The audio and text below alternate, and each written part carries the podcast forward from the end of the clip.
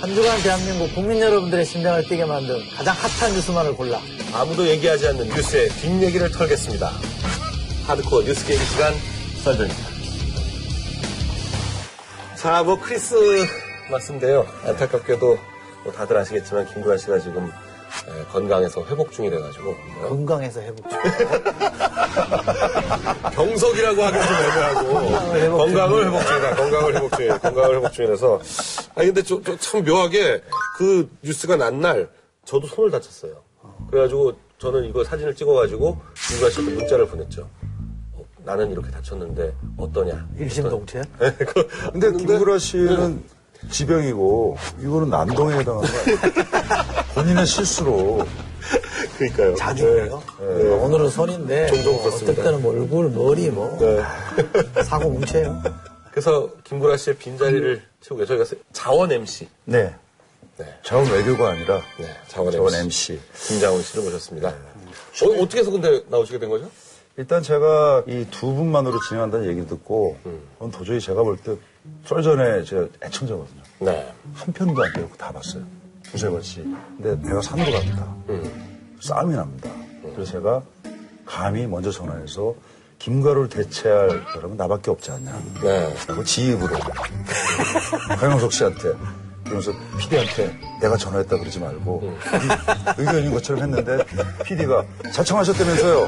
하여튼 좀 이렇게 해서 여긴 그런 거 없어요. 설명이 안 돼, 설명이 근데. 근데 저도 그렇게 말이 안 될 거라고 알았어요. 그래서, 그래서 오늘 오게 됐고요. 잘 오셨습니다. 네, 강영석 씨야 뭐 사석에서 형 동생이지만 이철수 형님은 제가 요즘에 하여튼 평론가들의 홍수잖아요. 네. 근데 정말 제가 좋아하고 상식적이고 합리적이고 꼭 뵙고 싶은 분이어서 아니, 그렇지 않아도 이철 소장님을 너무 좋아하시기 때문에. 너무 좋아합니다. 좀 우려가 있습니다. 왜냐면 이 세 자리가 네. 약간 이게 균형이 맞아야 되는데 오늘 왠지 한쪽으로 쏠릴 것 같은 그런 느낌이 약간 들어가지고 간단하죠. 강변이 조금만 이동하면 돼요. 다 똑같아서. 아니 근데 제가 중도라는 데 대해서 의식 중도가 아닌 것 같으세요? 아니 저는 알죠. 저는 저는 중도라는 거를 여러 차례 네. 그술 먹고 얘기해봐서 아는데 근데 많은 분들은 이철희 소장님보다도 더 왼쪽 아니냐 이렇게 생각하시는 분들이 이철수 많거든요. 형님 중도예요. 아니 이철희 소장님은 중도는 아니죠. 네. 아니 제가 생각하는 중도는 네. 좌도 우도 지- 진보도 보수도 아니다는 거는 무도죠. 그 중도는 뭐냐면 사안에 따라서 저는 보수적인 면도 있고 진보적인 면도 있어요. 근데 무조건 보수, 무조건 진보는 위험하다. 예를 들어 북한 문제 같은 경우는 저는 굉장히 보수적이에요. 근데 부정부패를 척결하거나 불의를 뭐 혁파하거나 네. 이런 건 진보적이고 그래서 이철수 형님은 저는 중도라고 생각해요. 그리고 강용석 씨가 좀 애매한 거죠. 이쪽 같기도 하고. 일단 제가 김구라 씨랑 어쨌든 친한 형 동생 사이고 저도 공황장애를 알아봤는데 공황장애는 100% 완치될 수 있는 병이고 아 세월호 때 이철수 선생님께서 말씀하신 실질적인 외상 후 성장을 이루었으면 좋겠다. 음. 저도 그렇게 했거든요. 그래서 김구라 씨의 쾌유를 확신을 하고요. 자, 그럼 오늘 할 얘기가 잔뜩이니까 진행을 할 텐데 헌정사상 초유의 사태가 났습니다. 헌재의 통합 진보당 해산 결정이 났죠. 그래서 정의를 향한 전진이냐 민주주의 후퇴냐 여론이 들썩이고 있습니다. 그래서 준비한 이번 주제 통진당 해산 판결 파문 북풍과 함께 사라지다입니다. 네. 그것도 8대 1로. 어떻게 예상을 하셨어요, 이철 소장님은? 저는 8대1까지는 솔직히 예상을 못했고요. 6대3 정도 6대3. 예상했습니다. 왜냐하면 이제 현재를 구성할 때 보면 대통령이 3명, 대법원장이 3명, 국회가 3명 이렇거든요. 딱 나눠보면 대개 이제 여권 성향을 가지신 분 6명은 기본적으로 주어져 있습니다. 아, 근데 이제 야당 추천 1명, 그 다음에 지난번 대법원장 하신, 이용원 대법원장이 추천하신 분이 1명, 그 다음에 여야 합의로 하신 분 1명, 요 세 분 정도는 어쨌든 법리적 관점에서 위헌 판정을 안 할 거라고 생각해서 6대3 정도로 봤는데 8대 1이라 그래서 저도 깜짝 놀랐죠. 배현석 씨는 그렇죠. 예상하셨어요? 그러니까 그 8대 1까지는 뭐 예상 못했고요. 해산은 예상하셨고. 네, 해산은 되는 걸로 봤죠. 왜냐하면 그 전전 날부터 이미 통신당이 국회에서 농성을 시작을 했거든요. 그쪽도 일단 감을 잡았던 거고, 그리고 특별기를 잡을 때부터, 그러니까 보통 이제 매월 마지막 목요일 날 한꺼번에 몰아서 헌재 판결을 하거든요. 근데 이번 사안은 특별기를 잡은 거라서, 아, 이게 뭐, 그 상황은 대충 예측이 됐죠. 근데 그 보니까 여덟 분이 인용을 하고 한 분이 기각을 했잖아요. 네. 김이수 재판관. 네. 네, 그 현재 구성의 다양성에 대한 문제 제기는 분명히 있습니다. 지금 판사가 일곱 분, 검사가 두 분, 검사. 출신들이 그렇습니다. 그러니까 이게 구성이 좀 너무 한쪽으로 쏠려 있는 건 분명하고요. 그 다음에 보수 정권 들어서고 나서 이명박 정권 때부터 더 많이 조금 이제 한쪽으로 많이 쏠렸다 이런 평가는 피할 수 없는 것 같고요. 또 하나는 절차 문제도 이번에는 좀 개선할 필요가 저는 있다고 생각합니다. 절차 문제. 예, 왜냐하면 독일은 연방제라서 그런 점이 있긴 합니다. 뭐 의회에서 선출을 하는데 전부 다 3분의 2 찬성을 하거든요. 그럼 아주 특정한 입장을 가진 사람, 흔히 말하는 극단주의자는 들어오기가 좀 어려워요. 그러니까 좀 합리적이나 네네네. 보편적인 생활을 하는 사람이 들어오기 쉽게 만들어놨거든요. 조금 시간을 갖고 하더라도 현재 문제, 구성 절차나 다양성의 문제는 좀 짚어야 된다고 봅니다. 지금 이 재판을 내렸던 헌재가 역대 헌재 재판관 구성 중에서 제일 보수적이라고 봐도 그렇죠. 네, 보수적. 과언이 아닐 정도로 보수 성향이 강한 그 재판진으로 구성이 됐어요. 김희수 재판관이 저 사법연수원 때 교수였어요. 사실은 김희수 재판관이 그 진보 성향을 대변한다고 말하지만 다른 어떤 판결에서도 본인이 진보성을 드러낸 적이 없는 분이에요. 근데 안창호 헌법재판관이나 박한철 지금 헌, 헌재 소장은 고위직 검찰 출신인데 저는 두 분 다 굉장히 잘 아는 편인데 특히 안창호 헌법재판관은 뭐 기도 모임 같은 걸 같이 해서 근데 이거랑 이- 지금 뭔 상관이야? 이런 거 이런 거 이런 거 되게 좋아합니다. 이분이 굉장히 기독교 성향이 강해서 이분은 어느 지역을 가든지 그 지역 내에서 기도 모임을 만들어 가지고 이 두 분 성향은 뭐 그 처음부터 예측 가능했죠. 누구나 다 그렇게 할 거다라고 봤는데 제일 제가 특이한 거는 이정미 재판관은 역 대 헌법재판소 재판 결과 중에서는 상당히 진보적인 성향을 보였어요. 오히려 김희수 재판관보다 이정미 재판관이 더 그랬는데 근데 이정미 재판관조차도 다수 의견을 김- 이정미 재판관이 썼거든요. 이게 지금 증거가 17만 쪽이 나왔는데 그 17만 페이지의 증거 중에서 상당 부분 그러니까 그 재판관들의 마음을 흔든 증거들이 꽤 여러 가지가 있었다. 특히나 그 이석기 전 의원이 이 아로 모임에서 했던 연설 전문이 나왔는데 그 전문이 굉장히 재판관들의 마음을 많이 움직였다 이런 하- 그 견해들이 있습니다. 그래서 그걸 어디서 알 수 있냐면 판결문 안에 그 녹취록 전문 중에 상당 부분이 인용이 돼 있어요 그대로. 이석기와 김홍렬, 이상호 등이 쏟아낸 발언들은 북한과 힘을 합쳐 정전협정의 당사국인 미국과 맞서 싸운다거나 대한민국의 국가기관 시설을 공격한다는 발상은 국민의 보편적 정서와 상식에도 어긋나는 것입니다. 대중들이 봤을 때는 야 이게 이런 말까지 할 정도냐 대중적인 모임에서 그러니까 이 이석기 부분에 대해서는 뭐 우리 사회적으로는 큰 이견은 없을 겁니다. 근데 맞습니다. 예. 그 이석기 재판 내란 음모 사건도 2심은 그렇게 났습니다. 내란 선동만 인정받고 내란 음모는 인정을 못 예, 받았고 무죄됐고. 요즘 아로라 그러죠. 아로라는 조직도 실체가 없다 이렇게 인정을 안 해줬습니다. 네, 네. 그러니까 대법 판결이 지금 남겨 있는 상태니까 대법 판결이 나오지 않은 사건을 확정해서 헌재가 결론을 내린 거니까 그것도 약간 좀 저는 너무, 이상하죠. 너무 나갔다 이렇게 생각하는 거고요. 또 하나는 그 아로를 개최했던 사람들이 그럼 당의 핵심이냐, 당의 당하고 입고를 등치시킬 수 있는 모임이냐, 그건 아니다라는 게 이제 많은 사람들이 얘기하는 거기 때문에 그것도 좀 덩치를 시켜버렸거든요. 그러면 왜 이런 결론을 내렸을까? 두 가지일 겁니다, 제가 볼 때. 일단 종북에 대한 불만들이 있는 거예요. 아, 종북은 안 된다라는 합의를 이 아마 재판관들이 상당 부분 갖고 있는. 근데 종부에 대해서는 단호하다. 예. 그리고 이 건에 대해서는 헌재가 의견이 나뉘는 것보다는 분명한 입장을 제시하는 게 우리 사회에 필요하다. 저는 약간의 헌재 이기주의도 작동했다고 봅니다. 이게 순수 법률적 판단이 아니다. 전 정치적 결론이라고 봐요. 문제는 지금 어, 통진당의 대응이 굉장히 미숙했다. 그렇게 볼 수 있는 게 통진당과 이석기의 관계가 과연 뭐냐에 대해서 많은 사람이 의문을 갖는데 네네네. 이런 판결이 나온 결정적인 계기는 통진당은 이석기에 의해서 움직이는 당이다라고 현재 재판관들은 이거 분리를. 못 시켰구만. 못 시켰죠. 전혀. 통진당은 이석기 사건이 터지고 난 이후에도 전혀 이석기를 하고 분리할 생각을 하지 않았어요. 그리고 그 이석기 의원 쪽에서 전 의원 쪽에서 뭐라고 계속 주장을 했냐면 이 모임이 바로 모임이 아니고 이게 통진당 모임이라고 주장을 했어요.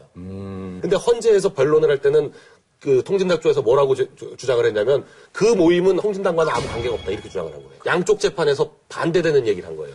그래서 재판관들이 확 쏠린 거죠. 그러면 당의 모임에서 당의 중요한 사람들이 다 모여 있는 당의 모임에서 이런 얘기가 공공연하게 나온다는 건 이게 뭐 어, 위헌정당이라는 걸 입증하는 증- 가장 유력한 증거가 아니에요. 이렇게 간 거거든요. 합정동 모임이라고 말하는 그게 당의 주연사들이 참여한 건 아니잖아요. 사실은 뭐 대표도 없었고 국회의원들이 뭐 여러 명 들어간 것도 아니고 전체 통 통진당 활동이라고 보기는 좀 어려운 측면이 있다고 봐요. 그래서 이번 판결은 저는 음, 심정적으로는 충분히 이해합니다. 아, 뭐 종북 싫고 통합진보당이 그동안 보여준 일부 네. 종북이라고 해석할 만한 여지가 있는 것들에 좀 대해서 극단적이었죠. 불만을 갖고 네. 있는 것에 대해서는 충분히 좀 동의합니다. 그러나 이게 법리적으로 따졌을 때 우리 헌법에 정해져 법리적으로. 있는 법리적으로 따졌을 때 정당 해산으로까지 갈 만한 사안이냐 네. 그만한 증거가 지금 확보되어 있느냐 거기에 있어서는 아니라고 봅니다. 그러니까 김희수 재판관에선 소소 의견도 보면 쭉 설명하면서 여기에 대한 증거가 없다.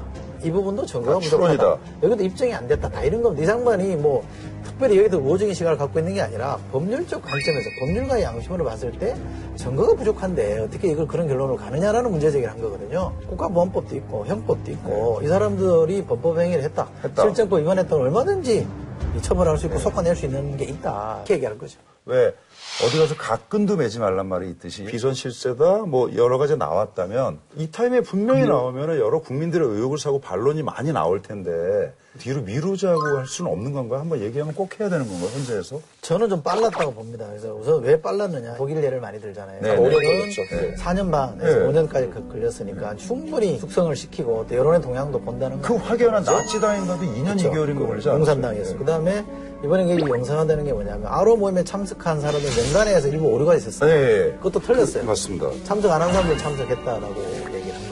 그 다음에 만약에 매월 마지막 날, 목요일 날 해야 되는데 크리스마스가 끼었기 때문에 어렵다 그러면 24일 하면 되는 거잖아요.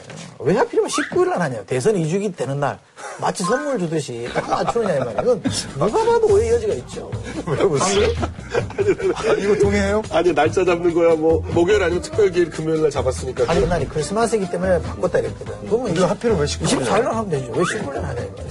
왜 크리스마스 날 하자고 또 그럴 거 아니에요 크리스마스 선물 줬다고 아니, 그 거랑 좀 다른 문제지. 헌재라는 곳은 이미 이제 법률을 적용하는 법원이라기보다는 고도의 정치적 결사체처럼 됐기 때문에 정치적 판단을 내리는. 아니 뭐 이번에 선거구제 개편에 대해서 얘기하는 것만 보더라도 뭐 국회 전체를 흔들어 놓지 않아요. 그리고 이번 판결로 국회의원 다섯 명을 한꺼번에 날려버렸습니다. 근데 그럴 정도로 헌재가 고도의 정치적인 행위를 하는 기관으로 됐기 때문에 저는 이 결정의 내용에 어찌됐거나 찬성하는 입장이기 때문에 100% 어? 파지티브한 입장이니까 원헌드레드. 네, 100%가 넘겠죠. 그러니까 그 정도로 파지티브한 입장이기 때문에 이 결정에 대해서는 토를 달고 싶지 않고요. 다만 시기적으로 조금 더 묵혀도 좋지 않았겠는가 하는 그런 의, 의문이 있는 거죠. 독일 같은 경우에 정당 해산 심판이 청구가 됐는데 53년도에 총선에서 영석이 됐어요. 영석이 공산당이 그러니까 단 한 석도 얻지 못했습니다. 그런 상황에서 도 3년 후엔가 그 해산 심판을 했던 거거든요. 그러니까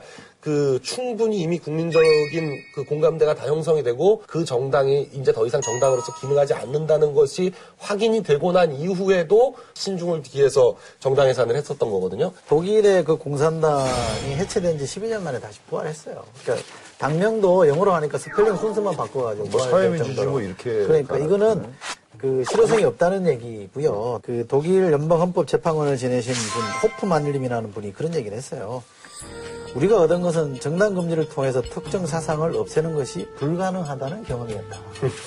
이거 없앤다고 해서 이 사람들이 사라지느냐? 네. 다 치하로 들어가겠죠. 그럼 이게 더 위험한 거 아닙니까? 이석기 씨 내려놓으면 그걸로 속아내면 되잖아. 이미 재판을 하고 있잖아요. 속아내서 재판에 붙이고 있는데 굳이 어떤 사람이 이렇게 비유를 하던데 마누라를 어떤 사람이 두들겨 팼는데 주위에 있는 사람들이 다 보니 저 마누라는 행시, 행실이 안 좋으니까 맞을 만하다 이렇게 생각한다는 거예요. 그런데 어떤 경우도 남편이 아내를 폭력으로 행사하는 건 안 되잖아요. 잘못했더라도 폭력을 행사는 안 된다는 기준을 우리가 지킬 것이냐 아니면 특별한 사유를 봐서 이 사람은 그만한 사유가 있으니까 맞아도 싸다 그럴 거냐 이 차이라고 저는 보는데 만약에 맞아도 싼다고 보는 사람이라고 하면 그 이유를 조목조목 적어줘야 돼요.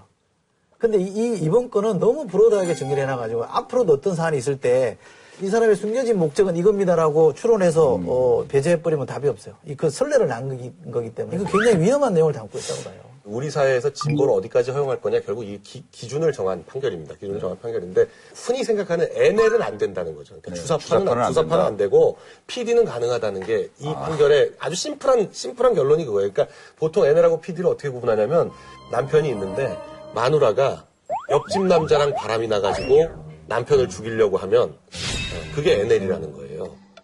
그러니까 그 동생하고 손을 잡고 남편을 죽이려고 하는 거는 남, 남편의 동생. 그건 PD라고 하는 거예요. 그게 말이 되는 소리야. 사람 죽인다는 게 말이 안 돼. 동생이랑은 그럼 아니, 손 잡고 어느 죽였대. 경우든 범죄라는 걸 전제하고 있잖아. 어느 경우도 번제인데 그러니까 고수적 입장에서 봐서는 둘 다 나쁜 놈이에요. 그러니까 마찬가지인데 이번 판결은 그러니까 옆집 남자는 하여가 안 된다는 거예요. 집안을 흔들기 때문에. 아니, 그, 그건 뭐, 전 대단히 전 부적절한 비유라고 생각합니다. 그래서 전, 저는 뭐 받아들일 수 없는 비유입니다. 이 자리에 앉으면 두 분 사이에서도 중도를 완전히 지켜야 됩니까? 아니면 한쪽에 손을 들어줘도 됩니까? 판정은 안 하셔도 됩니다. 네, 판정하면 네. 부담스러울 거예요. 판정하시면 굉장히 부담스럽죠. 아, 판정하고 싶네요. 종북이라는 그 자체에 대해서 불만을 가질 수 있다고요. 종북이 이미 다 죽어가고 있는 세력 아닙니까? 국민들이 뭐 표줍니까? 그걸 뭐 하나 손을 대가지고 이른바 피해자 코스프레가 가능하게끔 만들어주냐 이거죠. 국민이 이미 자발적으로 이- 그 사람들을 퇴장시키고 있는데 표현의 자유나 사상의 자유나 양심의 자유하고는 좀 다른 문제라고 봐요. 정당은 그 헌법상 보장되는 헌법 기관이고요. 그리고 정당법에 의해서 설립이 되는 기관이고, 그리고 우리는 또 정당에 대해서 국민 세금 굉장히 많이 들어갑니다. 들어가죠. 그래서 통합진보당 같은 경우만 하더라도 백 몇십억 원을 받았어요. 그러니까 세금이 나가고 있고, 그리고 지금 의석수를 다섯 석을 유지하고 있는데, 정당으로서 존립하기에는 너무나 기존 국가 질서나 뭐 민주적인 기본 질서 이런 것들에 대해서 부인하는 세력이라는 거죠. 아니, 그러니까 그게 네. 그게 그러니까 그 그런 사람 아니, 그런 그러니까. 정당에게까지 아니, 그러니까. 국고 지원을 해가면서까지 살려줘야 되느냐? 실제로 그런 정당이다라는 게 확인되면 배제할 수도 있다고 봐요. 근데 지금 이게 논리고 헌재가 판결한 논리 구성을 보면 그렇게 안 돼 있잖아요. 강령에는 어? 북한의 사회주의를 추정한다는 흔적이 없다는 거 아닙니까? 그러니 끝내는 결국 아로라는 모임에서 이석기라는 사람들이 한 얘기를 들어보니 북한을 추종하는 거고 내란을 뭐하고. 선동한 거 아니냐. 그러니까 이거는 정당 활동이고 통합진보당의 활동이기 때문에 배제해야 된다. 이런 얘기거든요. 논리적 연결고리 한 두 개가 있어요. 거기서 주도 세력이라는 단어를 등장을 시키는 거잖아요. 주도 세력이라는 단어 하나 등장, 그 다음에 숨은 의도 하나 등장. 요 두 개를 가지고 논리적으로 연결을 시킨 거예요. 주도 나는 세력은 무리하다고 보는 거예요. 주도 세력은 경기 동부연합이죠. 우리 다 알죠. 아니, 그건 우리가 아는 것과, 단체인지. 우리가 실제로 아는 것과 네. 법적으로 확인되는 건 다른 문제죠. 황교안 법무부 장관 같은 경우에는 원래 원래 공안통이기 네. 때문에 2004년 5년부터 민주노동당 시절부터 민주노동당의 이적성이라든지 아니면 뭐 북한과의 연계 구도 뭐 대공 용의점 이런 것들에 대해서 꾸준히 수사를 해왔다는 거거든요. 그러니까 황교안 장관 같은 경우에는 공안 검사로서 어떤 그 평생의 업적이라 그럴까요? 거의 그런 걸로 본인은 생각할 것 같아요. 이 통진당 해산을. 오해 여지가 자꾸 있다고 사람들이 얘기하는 게 뭐냐면, 지난 대선 때 이정희 대표가 한 지, 전 지시라고 봅니다. 뭐 그것 때문에 꿀따가 상당히 많이 났잖아요. 결과적으로는 사실 득표에 도움됐어요. 그게. 박근혜 후보한테 도움이 된 건데, 이상한 짓을 해가지고, 어, 안 되겠다. 이런 사람은 배제해야 된다. 이거는 저는 유신 때 사고라고 생각합니다. 저는 그런 생각 들었어요. 이게 여담인데 그때 이제 이정희 씨가 나와서 당신 떨어뜨리고 나왔어. 이렇게 했을 때 문재인 씨가 그거를 막 야단을 쳤어요. 아니 이 사람아 여기가 그런 얘기를 하러 나온 자리가 아니지 않습니까? 문재인 씨가 됐을 것 같아요. 혼냈어야죠. 저 같으면 이렇게 얘기했죠. 딱 놓쳤을 것 같아요. 당신 나 떨어뜨리고 나온 거 아니야? 이렇게 했죠. 어, 어떻게 생각했어요? 그 타이밍에서. 아니 근데 그 아니 그랬을 것 같지 않아요? 아니 그 그런 식으로 역사의 가정을 두기 시작하면요. 네. 그럼 아예 통진당하고 연대를 하지 말았어야죠.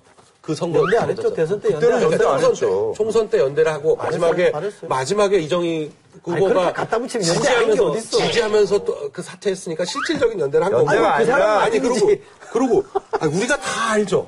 다 알아요. 왜냐면 뭘다 알아? 종북, 종북 이라는 표현이 어디서 나온 겁니까? 종북이 보수 세력이 만들어낸 단어가 아니에요. 민주노동당 내에서 그 저- 경기 동부연합이 주도권을 너무 행사하니까 거기에 반발한 심상정, 노회찬 뭐 이분들 뭐 주르륵 뛰쳐나와가지고 당 하나 새로 만든 거 아니에요? 진보신당. 만들었죠. 그 진보신당을 새로 만들던 주축 인사들이 종북하는 저 인사들 도저히 못, 못 견디겠다라는 표현을 처음 쓴 거예요. 그래서 종북이라는 표현이 나온 거예요. 그러니까 그분들이 더 잘 알아요. 누가 주사파고 누가 주사파가 아닌지 그 내부에서 더 잘 알아. 그러니까 지금 통합진보당에 남아있는 사람은 주사파 외에는 거의 안 남아있어요. 그 사람들이 다 주사, 주사파다 이렇게 단정할 수는 없는 거예요.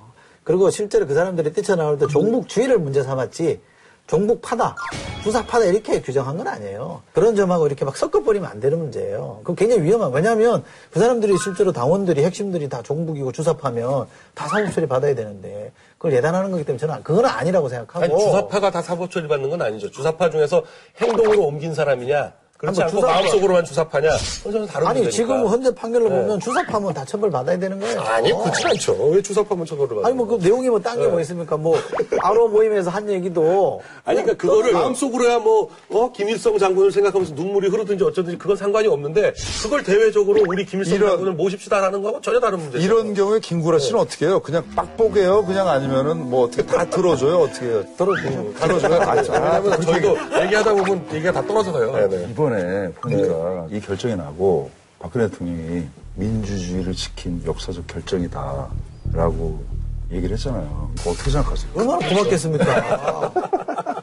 아니 지지율이 37% 나왔는데 그러고 나서 리얼미터가 그게- 이 선거 나오고 나서 조사 다시 하니까 43%로 올랐죠. 그러니까 제가 볼 때 박근혜 대통령은 현재 8명, 8분 밥 사고 싶을 거예요. 한 분은 빼고. 얼마나 고맙겠습니까? 아니 오히려 고단수면은 아홉 명을 같이 하는 자세. 그 대신 뭐 농어 대신 광어를 드린다든가. 다른 8분은 A 코스, 김민수 재판관 B 코스나 C 코스 이렇게 앞에 드리는지 거를 갖다가 조금 이렇게 그라탕 이런 끄고. 현재 그뭐 판정 판결문이라 그러나요? 하여간 거기 맨 끝에 보면 이 문제 때문에 어, 더 논란이 일어나거나 뭐 당원들이나 또 이 당과 협력했던 정당에들에 대해서 나쁘게 하지 마라 이런 대목이 나오거든요. 아, 협력했던 당이라는 뭘 얘기하는? 정의당 새정치민주연합을 뭐- 얘기하겠죠. 아? 정의당이나 네. 새정치민주연합을 얘기할 겁니다. 근이 아닌 근이 좋게 말하면 충고를 한 거예요. 아니 저는 그거에 하라는 얘기로 들리더라고요. 무지 비겁한 거 아니에요. 요것들은 안 건드리면 좋지 않을까? 이러는데 지금 다 건드리거든요. 그 가이드한 거지 뭐예요. 그 가이드라인이지. 저는 그 판정문이 이렇게 말하면 또 어떨지 모르겠는데 논리는 무모하고 어, 자세는 비겁하다고. 저는 하여간 그 헌법재판소라는 곳이 그동안 사실 대법원과 굉장히 이상을 놓고 많은 알력과 다툼이 있었어요. 근데 헌법재판소가 이번 판결을 계기로 대법원과는 완전히 차원이 다른 영역을 개척했다. 이걸 받아서 앞으로 있는 일에 대해서 헌법재판소가 제가 볼 때는 향후 이제 통일되는 정부에서도 굉장히 많은 정치적 역할을 수행하게 될 것이다. 이렇게 보여집니다. 왜냐하면 통일 과정에서 정치로, 정치만으로 해결되기 어려운 굉장히 정치적 사법 문제가 많이 등장할 거거든요. 저는 그 문제 관련해서 한 말씀만 더 짚으면 우리가 민주주의를 구분할 때 합의제 민주주의 국가와 다수제 민주주의 국가를 나누 우리나라가 다수제 민주주의 국가입니다. 네. 한 표라도 더 받은 게 전부를 다 가지는 올로아나시 이게 다수제 민주주의 국가라고 그러고요. 내각제처럼 이제 서로 연정하고 이렇게 좀 나누는 데를 합의제 민주주의 국가라고 그러는데 그런 데서 헌재는 저는 순기능을 할 수 있다고 봅니다. 합의제 민주주의 국가이기 때문에. 그런데 이게 다수제 민주주의 국가에서는 헌재 재판관의 절대 다수를 승자가 마음대로 해버릴 수 있는 제도이기 때문에 다수제 민주주의 국가에서 헌재 같은 방식은 좀 부적절하다라는 게 제가 이제 이 제도를 보는 관점이고 그게 좀 이번에 분명해졌다. 자, 현실적으로. 네. 아무래도 요번 연말에 지금 그 지록이마 때문에 사자성어가 대- 네. 대유행을 하고 있어서 요번에 교수들이 꼽은 사자성어 지록이마잖아요. 지록이마인데 진시황이 죽고 진시황이 죽고 나서 그 막내 아들이 이제 왕이 황제가 됐어요. 근데 그 조고라는 아주 최측근 황관의 실세인데 사슴을 갖다 놓고 저게 뭐냐 이랬더니 사슴이라 그러니까 다 죽여버린 거예요. 저건 말이다.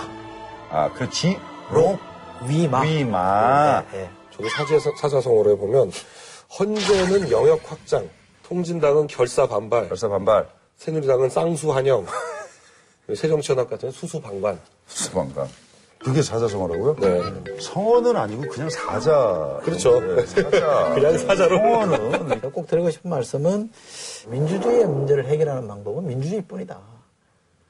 라고 저는 믿습니다. 그래서 민주주의가 병폐가 없을 수는 없죠. 그 병폐를 치유하는 방법은 뭐냐? 그럼 민주주의를 부정하느냐? 부정이 아니라 더 많은 민주주의를 실현하는 겁니다. 민주주의의 병폐를 해결하는 방법은 민주주의다. 이 말씀을 드리고 싶습니다. 자유의 적에게는 자유가 없다라는 말이 있고 독일 공산당 그 해산 판결 때도 이 말이 쓰였고요. 저는 이번에도 역시 자유의 적에게는 자유가 없다라는 말이 그 맞아 들어맞는다고 보지만요. 저는 자유의 적에게 자유가, 자유가 없다라는 말을 국정원 대선 개입에도 좀 적용했으면 좋겠다. 알겠습니다 이번 주제 설전에서 4주째 이어지고 있고요 정윤회를 주인공으로 한민 시리즈 이 정윤회 문건의 작성자이자 유출 혐의를 받고 있는 박관천 경정이 지난 구속됐죠 검찰 발표대로는 박경정 혼자 이 모든 걸 다 허위로 계획하고 작성하고 유출했다 그런 것도 있고 또 혼자 쓸일 없다 이런 의견도 있는데 어떻게 생각하십니까? 이걸, 이걸 지금 검찰 발표대로 다 했다 그러면 거의 슈퍼박이죠. 그렇죠 그거 혼자서 그렇게 할 슈퍼박 아니에요? 발표대로 하면 슈퍼박인데 여전히 설명이 안 되는 건 동기예요. 도대체 그 사람이 왜 했냐 그런 짓을 다 조작하고 짜집기 하고 했다 치자 이거요. 그럼 그 사람이 왜 했냐 이거 동기가 있을 거 아니에요. 이걸 해서 얻는 게 있을 거 아니냐 이거죠. 근데 아무 얻는 건 동기는 좀 설명이 안 되고 있어요. 그러다 보니까 검찰도 좀 난감한 것 같아요. 그 동기가 뭐냐 이러니까 조홍천 비서관까지 전 비서관까지 갈까 말까 네. 지금 이제 좀 저울질하고 있는 것 같은데. 소환한다고 그런 것 같은데요. 그래도 뭐 설명이 됩니까? 뭐 얻는 게 있어야 될 거 아니야 이 사람은 뭐예요? 모르겠어요. 설명이 안 되면 뭔가 다른 이유가 있다는 거거든요. 아니면 짜맞췄던가. 그러니까 이분이 참 그, 자기 이분 작구가 달렸다고 그러는데 그래서 이거 열면 큰일 난다. 그렇다고 하는데 진짜 뭔가 있다면 뭔가 있다면 그 보통은 이런 사람들 같은 경우에는 구속되는 거는 어쩔 수 없으니까 구속되고 나서 네. 검찰에서 얘기하는 게 아니고요 법정에서 얘기를 합니다. 그렇죠. 네, 네. 법정 가봐야 돼요. 법정 가면 지금 말씀하신 대로 제일 이상한 게 동기거든요. 네. 동기를 놓고 아마 치열하게 이제 다툼이 벌어질 텐데 그 과정에서 법정에서 하는 얘기가 이제 뭐 기사화 되면서 일이 커지겠죠. 그러니까 그- 네. 지금 그냥 적당히 막으려고 하면 일이 더 커질 가능성이 커요. 법정 가서. 이럴 수는 있죠. 이럴 수는 있는 겁니다. 이게 소설이 계속 우리가 소설 쓰고 있는 건데 이 양반이 뭔가 자꾸 뉘앙스를 풍기잖아요. 그러면 그 뉘앙스 풍기는 걸 알아듣는 사람이 있을 거예요. 그 사람에게 뭔가 사인을 보내는 겁니다. 그러면 나는 구속되는 건 피할 수 없다. 그 사람 배우를 밝히더라도 구속되는 건 피할 수 없을 거예요.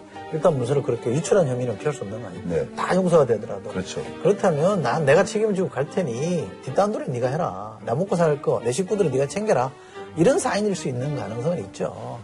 슬쩍슬쩍 흘리면서. 굳이, 뭡니까, 굳이 이제? 추정해 보자면, 굳이 추정해 보자면 이제 박환천 씨는 조홍천 전 비서관과 박지만 씨가 자기 편이라고 생각했겠죠. 네. 우리는 한 편. 그리고 저쪽 이것도 이제 그- 소설인 거죠. 그렇죠. 추정해 보자면 네. 지금 정윤회 쪽으로 해서 뭐 3인방, 10상시 뭐 이, 이쪽이 자기 편은 아닐 거 아니에요. 그쪽을 공격하는 역할을 했으니까. 그러니까 그 그쪽을 공격하는 역할을 하면서 그러니까 누구를 위해서 했느냐? 박지만 씨 쪽을 위해서 했다고 봐- 보여주고 네. 왜 작성했느냐? 비서실장한테 보이고 대통령한테 보고가 되도록 해가지고 저쪽 힘을 누르려고 했다. 이런 추정이 가능한 거죠. 저희가 모르더라고요. 네. 아니, 그러니까 자기가 얻는 건 위에 조홍천이 있고 박지만이 있으니까 이쪽 자기는 한 팀이다라는 거죠. 그렇게 그러니까 그거는 사람들이 이제 실세가 지시를 받은 거지. 그렇게, 그렇게. 그렇게 해야 추정 그게. 그게 이제 추정이 가능한 거죠. 그렇게 해서 추정이 그게 가능한데 현재 방식의 추정이야. 그런 그런 그런 숨은 의도가 있다는 거 아니에요. 그런 추정이 가능한데 박지만 씨가 처음에는 뭐 정윤회가 거짓말하면 내가 본격적으로 나가가지고 다 얘기하겠다 뭔가 뭐 다 얘기한다고 한다지만 나와가지고는 아무것도 없다 이렇게 얘기를 해버린 거잖아요 지금 뭐 보고서 난뭐 어, 나중에 보내줘가지고 보긴 했지만 그 내용도 전혀 모르고 뭐 이런 식으로 쫙 얘기를 해버리니까 제일 황당해진 건 박한천 씨죠 하나만 물어볼게요. 이런 일이 만약 진짜로 있다고 시작을 해요. 모르잖아요, 아무도. 있다고 치면 이게 세상에 밝혀질 수 있을까요? 드러나려면 정권이 바뀌어야죠. 그럼요 시간이 흐르죠 인수위 시절에, 현 정부 인수위 시절에 인수위원 하나가 갑자기 그만뒀어요. 최대석 씨인가요? 네, 통일. 아, 통일 외교안보 위원인가 하는 분이 갑자기 사직을 했는데 이유를 아무도 몰랐거든요. 지금도 몰라요. 그러니까 이게 보안은 아주 잘 지켜지는 정부다 이렇게 보시면 되거든요. 그러면 이게 뭐 예를 들면 총선에서 야당이 다수당이 돼서 국회 권력이 넘어갔다. 이러면 이제 누군가가 또 움직일 가능성이 있을지 몰라도 또는 대선에서 2007년 대선 정권이 바뀌었다 그러면 드러날 겁니다. 그러나 그러기 전까지는 제가 볼 때는 쉽게 안 나올 가능성이 이미 이거 그럼 이제 흐지부지 끝난 얘기네요. 대충 법원에서 정치 쇼로서는 끝났죠. 그, 근데 박지만 씨는 왜 갑자기 바꿨을까요? 그 아까 헌재 방식의 추론이라 그랬는데요. 어, 그건 또 얘기, 그건 이제 강변했으니까 제가 하는 거는 기상청 일기예보를 한번 해보죠. 믿거나 말거나 알아서 판단하라는 거니까. 기상청 예보는 알아서 판단해야 되잖아요. 80%비 확률인데 네, 안 오락률 안 오락률도 20% 있었잖아. 그러니까 이렇게. 기상청 예보를 좀 해드리자면 네. 뭔가 작용이 있었던 거죠. 근데 박지만 회장한테 네. 작용할 사람은 한 명밖에 없죠. 여기까지. 더 나가면 큰일 납니다. 박지만 씨한테 작용을 했다 한 사람이 누군가 작용했다. 박근영 씨가 물을 타주시는군요. 박관총 구속으로 그 이후로 지금 뭐 뭐가 나오는 게 없어요. 조홍천 부르기로 했다는 얘기만 있고 날짜도 아직 정확하게 안 잡았죠. 이번 이게 이제 주에- 마무리하는 네, 이번 주에 부르겠다라고 네. 해놓고는 이제 설렁설렁 좀 타이밍 보고 나서 아마 다음 주 초쯤 불러가지고 하고는 연말에 사건 삑 제가 볼때 처리하고 조홍천 비서관까지 건드리면 거기서 많이 나올 가능성이 있어요. 가만 안 있을 가능성이 있어요. 요걸로 한 줄, 한 줄 평을 기사회생 뭐가 기사세요? 그냥 기사회생. 정부가 기사회생했다는 아니 거지. 누군지 모르겠다. 가로하고 기사회생. 가로하고. 내가 내가 누군지 몰라 다 기사회생했어요. 지금 한 명만 그 구속되고 모든 관련자들이 다, 다. 기사 다 기사회생했어. 그냥 박관철 씨한 하나 구속되는 바람에 모든 사람이 다 기사회생. 저는 아까 그 지록이마의 고사성을 내게 됐잖아요. 이때 자면 지천 위본. 지천 네, 위본. 박관천을 지목해서 저희가 몸통이다라고 얘기하고 있는 건데 내용적으로는 지록이마다.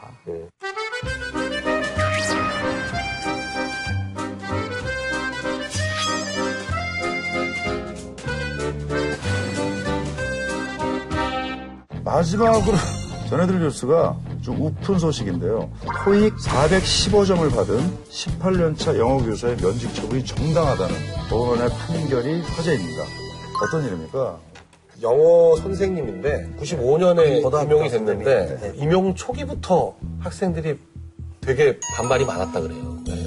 영어 선생님이 너무 실력이 없다 이런 반발이 계속 많아가지고 다시 교사 뭐, 연수. 어, 연수를 받아라 뭐, 뭐 일제고사, 뭐, 뭐 시험을 그만. 시험 치러라. 어학 시험을 한번 치러봐라 했는데 토익 시험을 그때 보니까 415점을 받은 거예요. 보통은 몇 점. 정도 나옵니까, 평균? 교육 종사자들이 한 700점, 700점이에요. 703점이 평균이라니까. 솔직히 저는 415점 맞았다는 사람은 들어본 적이 없어요. 왜냐면 그렇게 맞으면 어디 가서 얘기를 안 하니까. 네. 그 사람은 하고 싶어 했겠어요? 그러니까 밝혀, 밝혀진 신고한 거죠. 거지. 밝혀진 거죠. 그래서 6개월 뒤에 탭스 치렀는데 저도 326점이야. 근데 이때 또 깎였어. 탭스가, 탭스가 더 어려워요. 근데 그러면 진짜 영어 교사를 못 하나요? 영어 선생님은 안 되죠. 뭐 영어 선생님 안 되죠. 영어는, 영어는 영어를 가르치는 건데 영어를 모르면서 어떻게 영어를 가르쳐? 다른 과목을 하시는 건 모르겠으나 아니, 근데 이제 어떤- 이거를 그 학교에서 면직을 시켜 놓으니까 네. 이분이 교, 소청- 소청 심사위. 네, 소청 심사위원회다가 학교 선생님이 꼭 실력 가지고 해야 되는 거냐. 인격도 가, 르치고 뭐 자기 18년간 했으니까 연금수. 네, 2년만 더 하면 연금도 받을 수 있으니 연금 받게 좀 조금만 기다려 달라. 교원소 총심사위원회에서는 다시 복직시켜라. 이렇게 했더니 학교 측에서 그 복직시키라는 명령에 대해서 그 다시 법원에다 네, 법원에다가 이제 소송을 내 가지고 법원에서 이 판결이 나온 건데요. 저는 그 시험만 봐서 결과 나왔다고 땡강 자른 게 아니라 네. 충분한 기회를 줬다고 네, 봐요. 네. 그러니까 어, 어학연수 좀 가라. 그다음에 시험 공부 좀 해서 시험 봐서 성적을 갖고 왜냐면 왜냐면 불만 제기가 들어오니까 여기도 뭐 근거가 있어야 될 거 아니에요. 수업 시험 같은 거 돼서 점수를 매겨 본 거예요. 직접 참관을 하면서 거기서도 뭐 100점 만점에 36점 7점 받았으니까 도저히 저는 뭐 그 자격 요건을 충족시키지 못했다라는 근데 점에서 전 불가피했다고 봐요. 415점 받으신 그런 분이 많을까요? 지금은 이제 많이 요즘 뭐 이제 없어졌을 거예요. 왜냐하면 옛날, 아주 옛날 분들은 그러니까 영어 교육을 충실히 못 받은 분들이 영어 선생님 하는 경우들이 좀 있었죠. 저는 고등학교 수학 선생님이 진짜 실력이 없었나 봐요. 지금 생각해 보니까. 뭔 질문을 하면 칠판에 매서 혼자 썼다 지었다 혼자 지었다 지었다 설명은 안 하고 그냥 이렇게 계속. 그러다 종치고 가버려. 그럼 지금 애들로 하여금 답답해서 질문을 못하게 하는. 그다음 몇번 당하고 나니까 안 하더라고. 근데 이제 90년대 이후에는 워낙 외국에서 돌아온 애들이 많아갖고 영어 선생님들이 발음하면 막 애들이 피식피식 웃고 그러니까 그러니까 여긴 보면은 굉장히 오랫동안 이 선생님의 실력에 대해 가지고 논란이 많았대요. 고등학생들이 워낙 영어를 아니 잘하고 그렇다면 그 일이 이렇게 오랫동안 터지기 전에 교사 능력을 평가하는 제도가 있을 거 아니에요? 교원 능력 개발 평가 제도라는 게 있다는데 이게 이제 실효성이 없는 거죠. 어, 교원들 개인한테 비공개적으로 통보하고 학교장 교감한테만 통보하고 그러니까 이게 이제 실효성이 없는 제도를 운영하고 있는 거죠. 교원 평가 제도가 필요하다. 이 사건만 보면 필요하잖아요. 근데 이게 외부에 의한 평가 제도가 잘못 악용될 여지도 있어요. 누군가가 싫을 네. 경우에 배제하는 수단으로 또 이게 작용할 수 있기 때문에 한 사회가 선택을 해야죠. 어, 선생님들에 대해서도 엄격하게 네. 그런 기준을 우리가 좀 적용을 했으면 좋겠다 싶을 때 합의가 있으면 그렇게 가는 거고 어느 정도 수위에 있는지는 좀 판별해 볼 필요가 있죠. 저는 이런 생각이 들었어요. 이 사건을 보면서 다른 징계를 보면 교사들이 예를 들어 성추행이나 뭐나 굉장히 많이 나왔는데 피해자 합의를 봤다는 이유로 3개월 정직. 과연 뭐가 일관성이고 뭐가 기준이냐. 실력이 없어서 선생님이 면직을 당하는 거 당연하다고 치자고요. 그러면 그 전에 있었던 일들은 어떻게 과연 해석을 할 수 있는 건지.